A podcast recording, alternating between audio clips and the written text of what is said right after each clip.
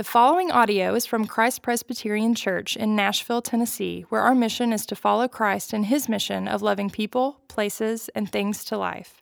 For more information about Christ Presbyterian Church, please visit christpres.org. The scripture reading today is from Exodus 16 4 through 8. Then the Lord said to Moses, Behold, I am about to rain bread from heaven for you. And the people shall go out and gather a day's portion every day, that I may test them, whether they walk in my law or not. On the sixth day, when they prepare what they will bring in, it will be twice as much as they gather daily. They bring in, it will be. Oh. So Moses and Aaron said to all the people of Israel, at evening you shall know that it was the Lord who brought you out of the land of Egypt, and in the morning you shall see the glory of the Lord. Because he has heard your grumbling against the Lord, for what we are, for what are we, that you grumble against us? And Moses said, When the Lord gives you in the evening meat to eat, and in the morning bread to the full, because the Lord has heard your grumbling, that you grumble against him. What are we? Your grumbling is not against us, but against the Lord. This is the word of the Lord. Thank you, Marini. Good morning, everybody. I'll go ahead and cue the slide to begin the sermon. Uh, to remind us all that not all candles are created equal. The optics look very similar on the candle, candles until you light the fire and then the fire re- will reveal what's inside the candle. Some will smell like vanilla, some will smell like cinnamon, some will smell like nothing, some will smell like a skunk if you're a Spencer's gift shopper or a practical joker. But Moses and Israel have had the fire lit beneath them by being sent out into the desert uh, after being rescued from uh, the harsh hand of Pharaoh. And there's a stark difference between what is revealed to have been inside of Moses and inside uh, the people of Israel. Inside Moses was what you could call the aroma of trust and the aroma of obedience for the most part. Inside Israel uh, was what you could call the aroma of unbelief and a grumbling spirit. And this unbelief and grumbling spirit was in spite of the fact that God had miraculously led them through walls of water, splitting the Red Sea open uh, to send them into freedom from their former 400 years of slavery. And this is in spite of the fact, their grumbling is, that, that, that, that God provided fresh spring water out of a rock in the desert miraculously. This is in spite of the fact that God has promised them that they, He is going to lead them into a land flowing with milk and honey, filled with luxury, filled with just all sorts of wonderful gifts and pleasures. But because they have to wait for that, they're irritable. They're irritable about their current conditions. Here, here are some of the verses that led into this current passage that we just heard read. It says just before this passage that the whole congregation of Israel grumbled against Moses and Aaron in the wilderness. And they said, Would that we had died in Egypt where we sat by meat pots and ate bread to the full, which was actually not true. You, Moses and Aaron, have brought us into this wilderness in order to kill us with hunger. So, from this episode of humble faith on Moses' part and Aaron's as well, and grumbling unbelief, we get three points as usual. Would you expect different? The sins we commit, the gifts God gives in the face of that, and then finally the bread before us. So let's talk about the sins we commit, and we'll, we'll use Israel as a case study. So, so there are two kinds of sins that are happening here, like there are always two kinds of sins happening. There are the surface sins, which are the grumbling, the complaining, the false statements uh, and accusations and slander about Moses and Aaron. Those are the surface sins, and it stinks. But then there's a, there's a wax, a skunk, uh, a skunk smell wax beneath it. The sin beneath the sin, which is what you call unbelief. Unbelief is what drives every act of resistance to what God has said and to what God's up to in the world. So in, in the eighth verse, Moses, we see, exposes what Israel is apparently reluctant to admit. He says this Your, your grumbling is actually not against Aaron and me, your grumbling is against the Lord. All we're doing is parroting what the Lord has told us to say to you. So your, your issue really isn't with us, your issue is with God Himself. It's another way of saying you think very highly of your own vision of what the good life is supposed to look like. And you think very little about what God's vision is for the good life. You know, when I first became a follower of Christ, I was 21 years old. I was still in college, I was about to finish college.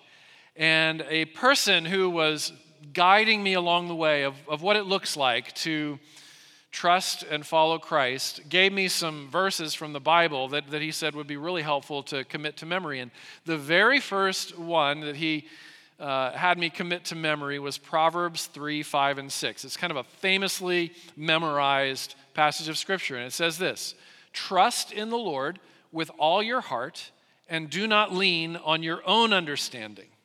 In all of your ways, acknowledge Him, and He will direct your path. The idea here is that we are finite. We do not know what we do not know. We do not have the full picture of things. God does know what we do not know. God does have the full picture of things. And so, what Proverbs 3, 5, and 6 is after is this to convince us that if we were able to know and to see everything that God does, we would be completely on board with everything that He said and with everything that He does. But because we don't know what we don't know, we reverse Proverbs 3, 5, and 6 as a regular practice. This is what unbelief looks like. Instead of trust in the Lord with all your heart, we trust in our own gut with all of our heart. We trust in our own feelings and our own instincts with all of our heart, and we lean not on the Lord's word or the Lord's ways, especially if our ways are in conflict with the Lord's ways.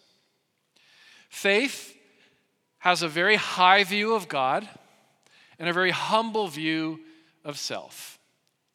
Unbelief has a very high view of self and a relatively low view of God. So, unbelief here is showing up in two uh, forms of distrust. And the first is that uh, Israel has a functional distrust in the things that God has said. Now, now all, throughout, all throughout Exodus, Israel never completely forsakes their identity as the children of God. You could call them nominal believers, you could call them cultural believers. Nominal means in name only. You know, Isaiah put it this way You honor me with your lips, but your hearts are far from me, and it shows up in your life. They still identify as the Lord's people, but also throughout Exodus, they over and over again are presuming veto power over everything that God has said that they don't like or that they don't understand. They presume veto and editorial power instead of looking to God to exercise veto and editorial power over them. They don't look to God as authority, they don't look to God as author as the competent and able and capable writer of their stories and of the story of the world. They don't look at God that way, they see themselves that way. And so, wherever they agree with what God has said or they agree with what God's up to, they're on board. But wherever they're in conflict personally with whatever God says or whatever God's up to, they presume to veto. In this specific episode, where they exercise their presumed veto rights, which really aren't their rights, but they do it anyway, is over what God has said about their provision and sustenance and Sabbath. Their provision came to them in the form of this miraculous bread that rained down every morning from heaven called manna. It's this sweet bread. And what God says is don't hoard what I provide for you. Don't hoard it. Only take for yourselves what you need and then leave the rest for everybody else. And with that command to trust me, I am going to give you a promise that every day I'm going to rain fresh bread for you down from heaven. That's where Jesus got the prayer give us this day our daily bread. Jesus, no doubt, was thinking of this very episode, the daily bread of manna from heaven. This is how my people are to live. They're to live trusting that the Father's going to provide, that they are not their own providers, but that God is their provider. And furthermore, there's another command I give, and that is to honor the Sabbath and to keep it holy. Every seventh day, no collecting bread. Collect twice as much on the sixth day, and then the seventh day is a day for you to rest, to enjoy community, to, to, to get a good long nap, to have life together before the face of God and with one another. The principle is this God is saying, I will give you 100% provision on a portion of what I provide. I will give you 100% provision for six days of work, I'll give you seven days provision. And what do they do? They don't listen. They sort of listen. They collect manna, but they do it seven days instead of six. They sort of listen with regard to the Sabbath. They do all the God things, but they also get to work on the Sabbath morning. And what happens is that, that, that, that the bread they collect in, in, in ways that God does not authorize, but actually explicitly says, don't do it that way, it turns to worms and it starts to stink. Which is a metaphor for what happens whenever God's people decide they want to exercise veto power over anything that God has said. Eventually, either immediately or sometime down the road, it turns to worms. It turns, turns into a stench. It, it decomposes, it corrodes, it erodes. Rigor mortis sets in. It always does. And yet we are slow to learn. That's why Israel needed 40 years in the wilderness of trusting God to, to wean them off of this idea that they knew better than God did what their needs were, that they loved themselves better than God loved them, that they were after their own flourishing more than God was after their flourishing. Now, there are two signs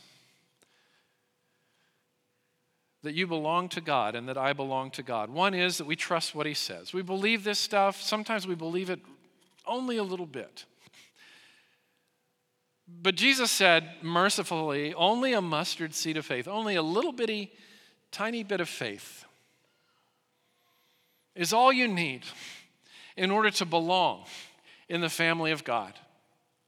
Because it's not the strength of your faith, it's, it's, it's, it's the strength of the object in whom you're placing your faith that matters. So that's one. We trust what he said, even if it's just a little bit, but there's also a noticeable, discernible pattern over time of obeying the things that he said. And Here's a little, here's a little insight. We have not obeyed God yet. If we only find ourselves following those things that He has said and, and keeping and obeying those things that He said that we already agree with, that we're already on board with, that we already feel good about. The first time that you ever obeyed God was when you said yes to Scripture by saying no to the way that you felt. You said yes to what God has said by saying no to your own understanding, your own instinct, your own gut. That was your first act of obedience. And for Israel, they, still have not obeyed God with the resource of manna. They still have not obeyed God with the resource of their time. They're twisting everything, they're adapting and editing everything to their own liking. And God says, No, that doesn't work. Now, here's a pastoral word to those who have yet to really obey. I've been a pastor for more than a quarter of a century. And to date, I've never met a single person who applied Proverbs 3, 5, and 6. Trust in the Lord with all your heart, lean not on your own understanding, in all your ways acknowledge Him. I've never met a single person who went against their own gut, against their own fears, against their own instincts to do what God said about this, this, this, this, or this, and regretted it. Never. I've met hundreds and hundreds of people. I've been in a counseling office with hundreds and hundreds of people over those years who have said yes to their own gut and yes to their own instinct in a way that said no to something that God has said, and it's turned to worms and it's turned into a stink.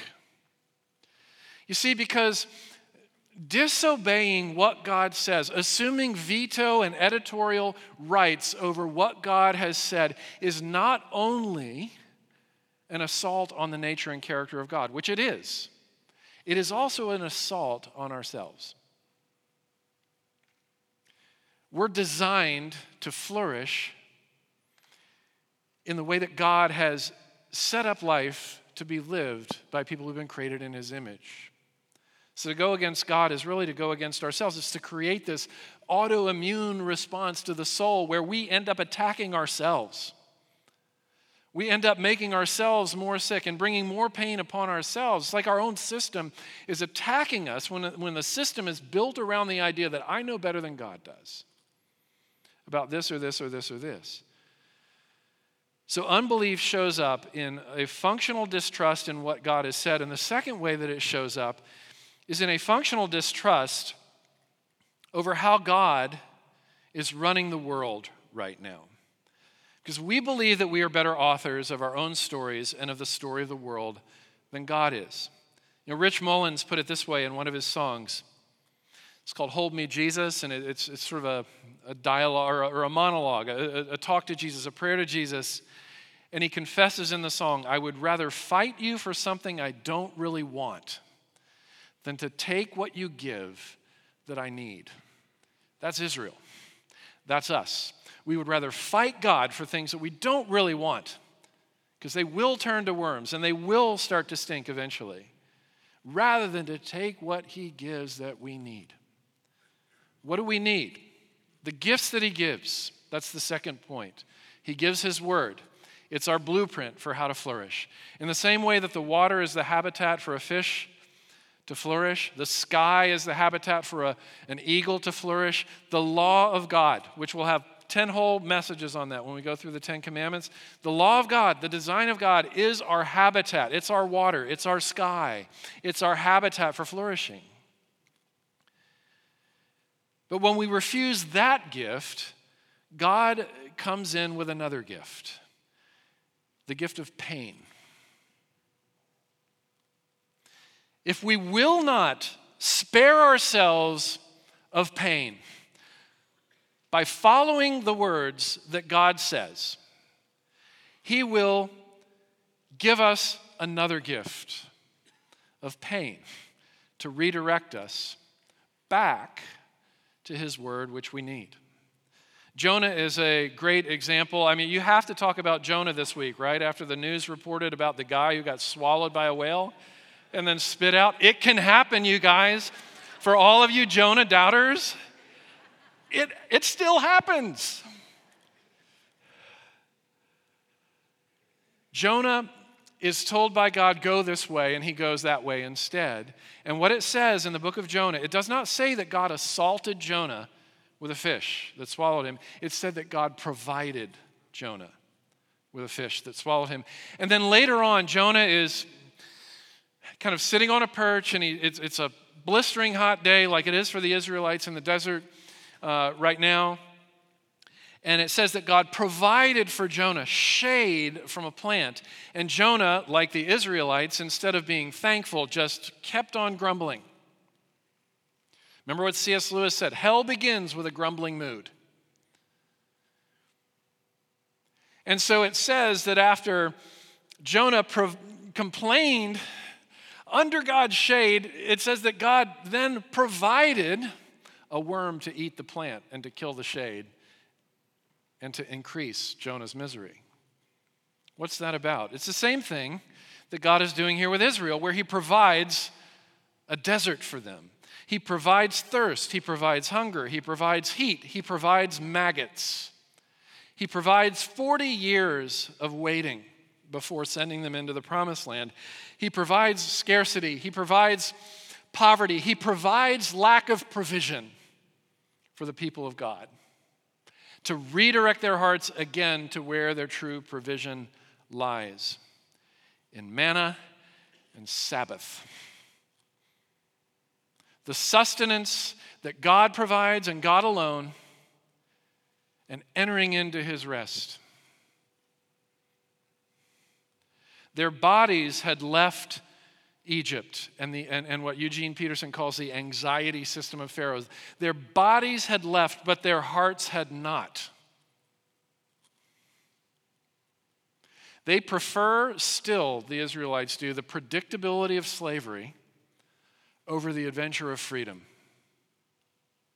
Freedom's too risky. Freedom is too unknown. Freedom is too controlled by God. I'd rather just do the recidivism thing. I would rather just lie to myself with baseless nostalgia about how great it was when we were, we were in Egypt that time. Had all this meat. I mean, are you kidding? You get sweet, freshly baked bread rained down from the sky and you want what Pharaoh gave you instead, and then you get delicious quail, a delicacy in the desert. Quail don't exist in the desert. And, and God is providing that for you every night. You are feasting out here, and you're just lying to yourselves about how good it was back there. This is the language, Israel's language is the language of addiction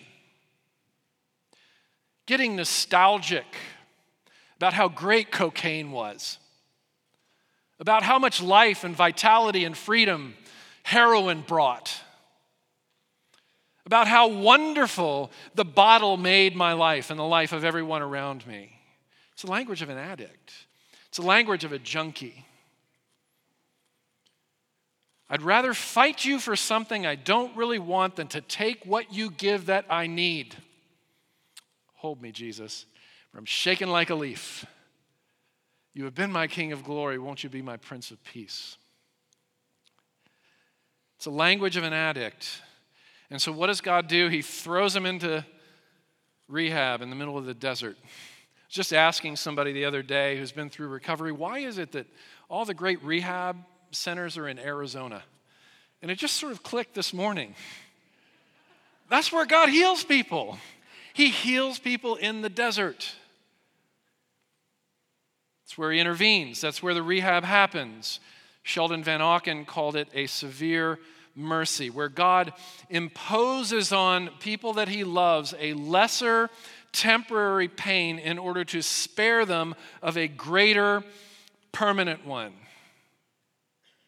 So, yeah, God provided a desert, thirst, hunger, heat, maggots, 40 years of waiting, scarcity, poverty. God provided the lack of provision in order to provide the people of Israel what they needed more than life itself. You know, C.S. Lewis in The Problem of Pain says this. He says, We can easily ignore pleasure, but pain insists on being attended to. God whispers to us in our pleasures, speaks to us in our conscience, but he shouts to us in our pains.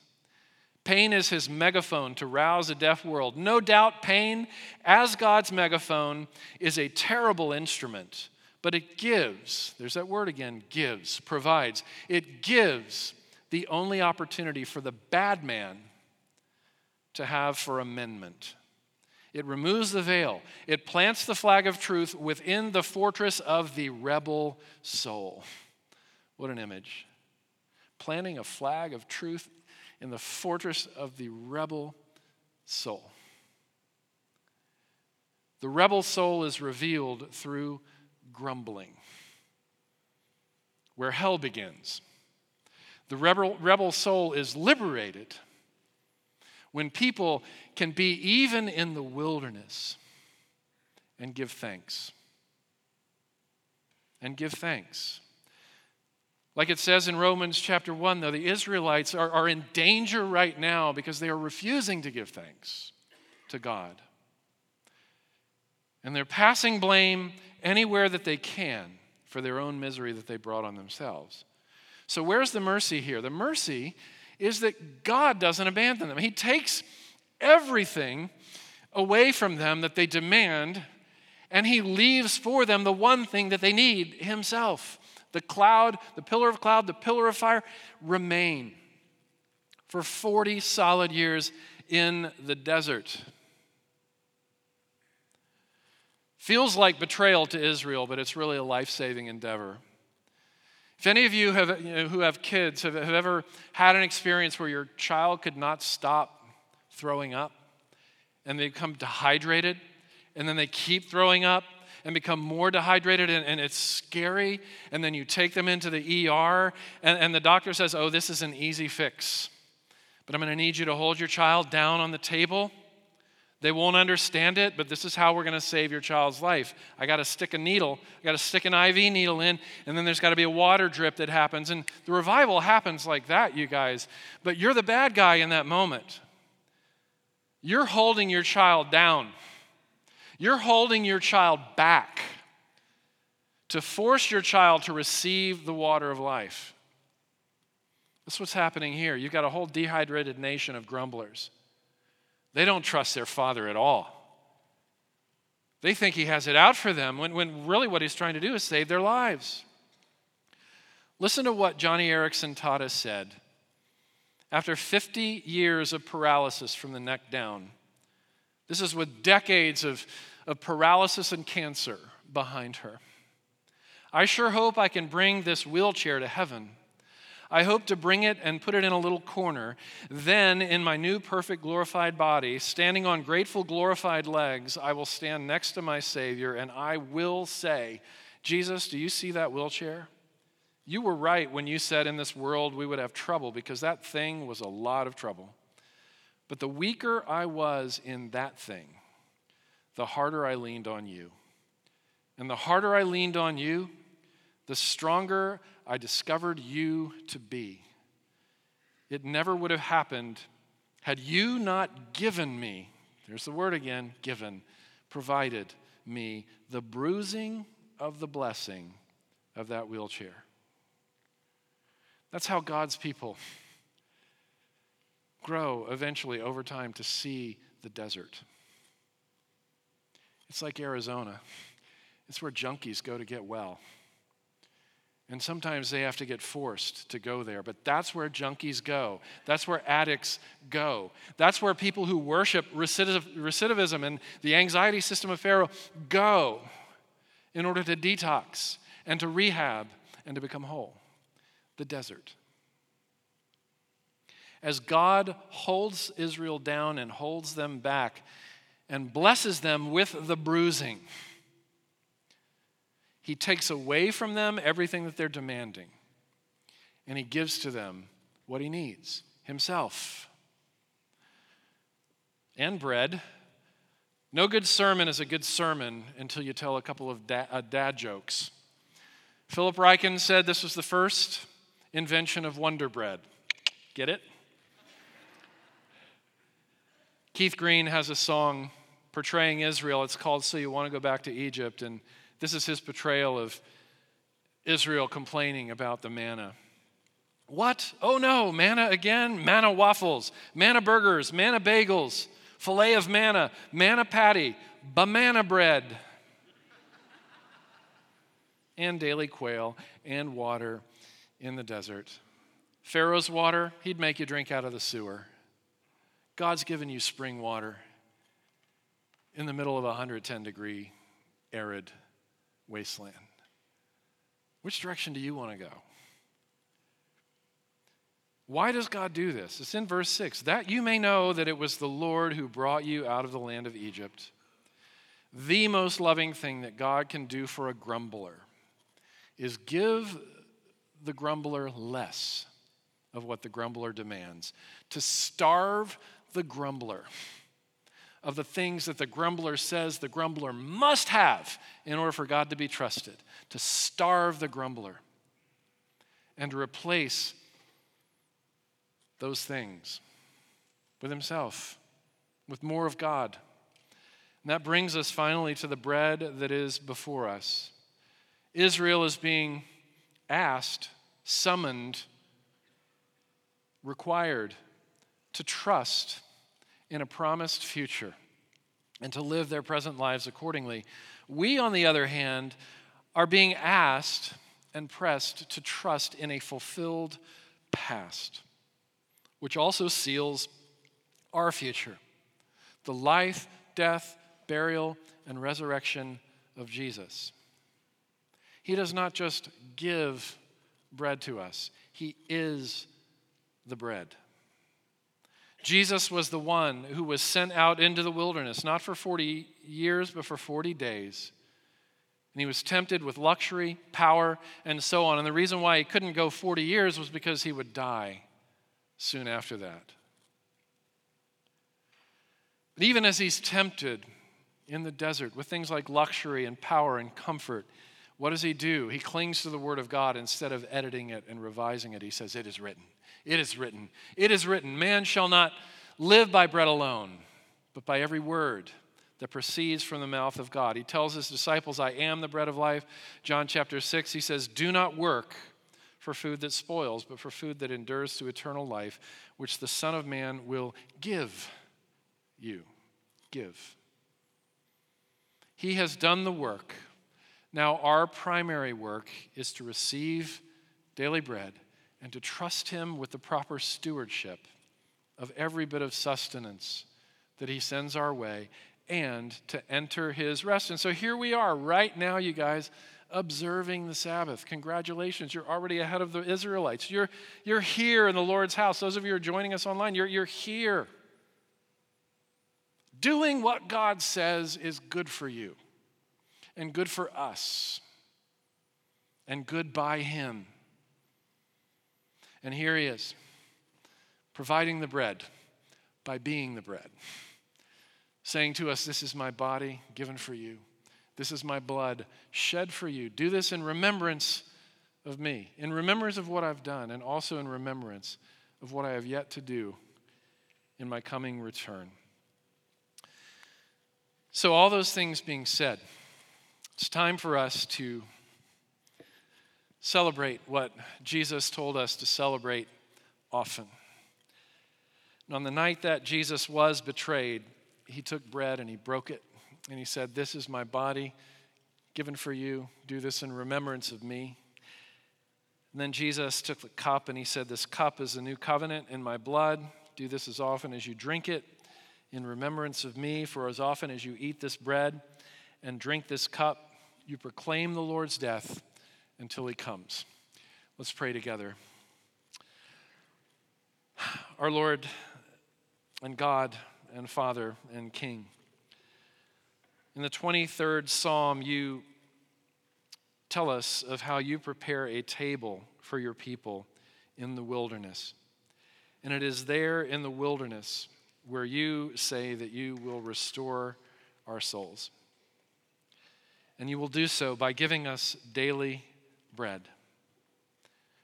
The food, the shelter, and the clothing, which are our needed provisions, but even more than this, you give us Jesus day in and day out, day after day, who is the bread of life.